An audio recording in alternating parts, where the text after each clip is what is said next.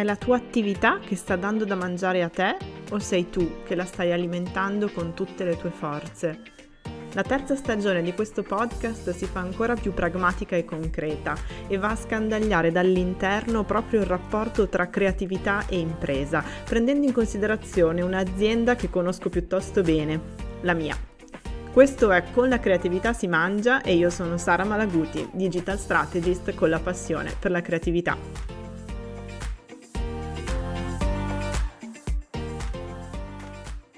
Eccoci qua, allora gli ultimi due video saranno un pochino più teorico-filosofici e meno pratici perché riguarderanno appunto il futuro o comunque le sfide che stiamo vivendo in questo momento, quindi non so ancora dire esattamente eh, come le affronteremo insomma nel dettaglio.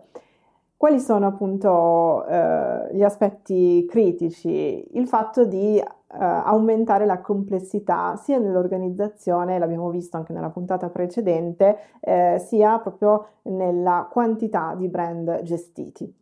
E faccio un mini recap per chi dovesse essersi perso, cosa del tutto plausibile e normale, eh, la genesi di alcuni brand. Allora, noi siamo partiti appunto con una eh, società che si chiama Vivarium Creative Lab, che al suo interno, proprio come un grosso contenitore, sapevamo che avrebbe prima o poi insomma ospitato tante iniziative diverse rivolte a target diversi che avrebbero avuto quindi naming diversi e quindi poi necessità di brand e quant'altro. Queste singole iniziative, appunto, che sono nate negli anni, e probabilmente altre ce ne saranno, sono eh, Flowerista Digital Ecosystem, che eh, forse la maggior parte di voi conoscono, ehm, ed è un grosso hub, un punto di riferimento, diciamo che va dalla formazione digitale al networking, alla visibilità, al crowdfunding per i creativi, ma poi è nato anche Business and Play, dove è eh, più la parte, diciamo, ludica unita alla strategia e al business a farla da padrone, dove il target qui è eh, multiforme perché andiamo dalle scuole, le aziende, ai privati, eh, sempre appunto con questo focus eh, specifico della playfulness che poi vedremo soprattutto nell'ultimo video, il prossimo. Eh, poi ancora che cosa è nata? La Flip Academy, quindi un percorso di sei mesi eh, che comprende ovviamente altre materie oltre alla, forma di, alla, formazione digitale, ovvero anche la business strategy, eh, la, la, pianificazione finanziaria, gli aspetti giuridici, ehm, gli aspetti organizzativi e così via. Quindi un percorso molto ricco sempre per liberi professionisti e piccoli imprenditori. Poi ancora abbiamo il premiato biscottificio, mm, ve ne ho parlato nell'episodio precedente parlando di sede, lì abbiamo la nostra sede, ma lì è anche un contenitore di mostre di attività culturali, non solo che ospita appunto eh, le fotografie e gli interventi di Marco, ma anche quelli di altri fotografi. Quindi lo apriamo alla cittadinanza, abbiamo, fatto, eh, abbiamo ospitato diverse mostre nel 2021, altre le ospiteremo nel 2022 e quindi esso stesso deve vivere come, come brand, soprattutto per la comunità locale. E poi abbiamo tutto il corollario delle iniziative, diciamo, che portano la firma gentile, no? Abbiamo eh, il digitale gentile che è nato come libro, abbiamo la creatività gentile che è nato come volume cartaceo eh, dedicato alle storie, alle storie dei creativi, appunto. Um, avremo un manuale molto presto che si chiamerà Impresa Gentile e uscirà a luglio e quindi la collana della gentilezza, insomma, sta prendendo vita, quindi anche questo in realtà è un brand. E poi abbiamo eh, il fatto che Flowerista Boutique sia stato scorporato e che abbia acquisito eh, un suo profilo Instagram, una sua indipendenza in un certo senso e anche lì stia comunque lavorando con il merchandising, con le collaborazioni con altri professionisti, cioè capite bene che anche lì necessita di linfa e di supporto no? da parte di chi? Da parte delle altre aree di business che sono in questo momento magari più redditizie, ma che consentono proprio di eh, dare spazio all'innovazione, innovazione dal basso, innovazione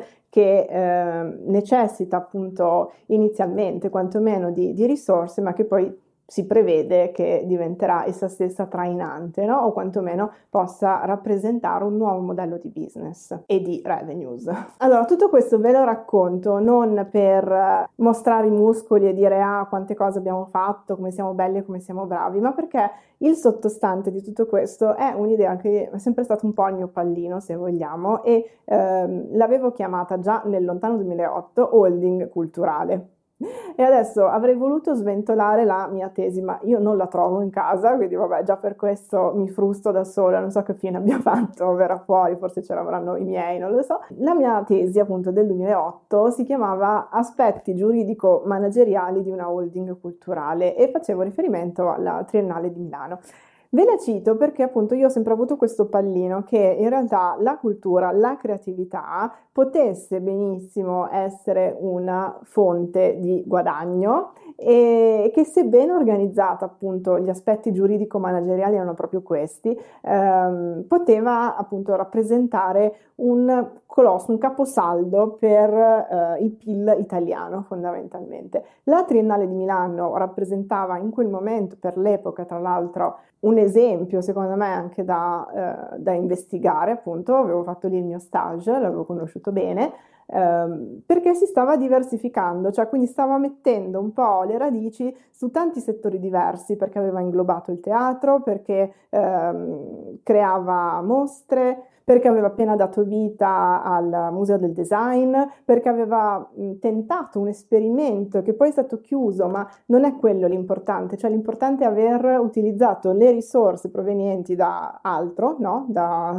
dalla permanente che magari era più redditizia, averle portate in periferia su quella che era la triennale Bovisa. Insomma, già all'epoca, eh, ripeto, parliamo del 2008, quindi veramente una vita fa, Ehm, a me dava proprio la, la, sensazione che se ben governata questa azienda eh, multiforme, multibrand, potesse rappresentare un esempio da seguire. Ora, io già all'epoca avevo fatto una grandissima fatica a reperire del materiale appunto eh, che parlasse proprio di cultura in questo senso, cioè nel senso di un cappello come quello della holding, che è una roba ovviamente eh, presa, ti- proprio tirata per i capelli da, dall'economia aziendale classica, portata nel settore culturale, faceva un po' a pugni obiettivamente. Non avevo trovato materiale che ne parlasse né in italiano né in inglese. Pensavo che magari dopo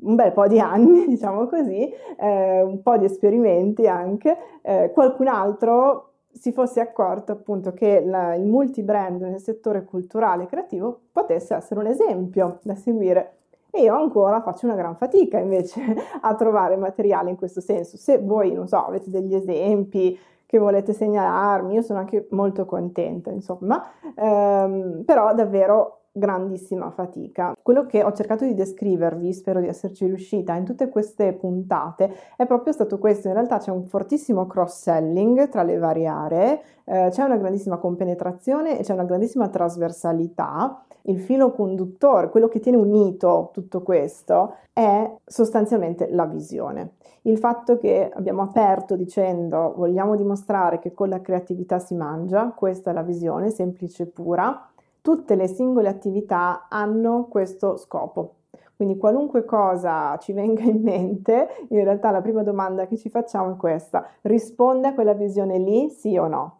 Può trarre vantaggio da altre aree, magari già più consolidate, sì, no? Non c'entra niente, allora forse non ha molto senso, ecco, in questo momento qua in particolare, dove appunto le risorse sono limitate, ma lo saranno sempre le risorse limitate.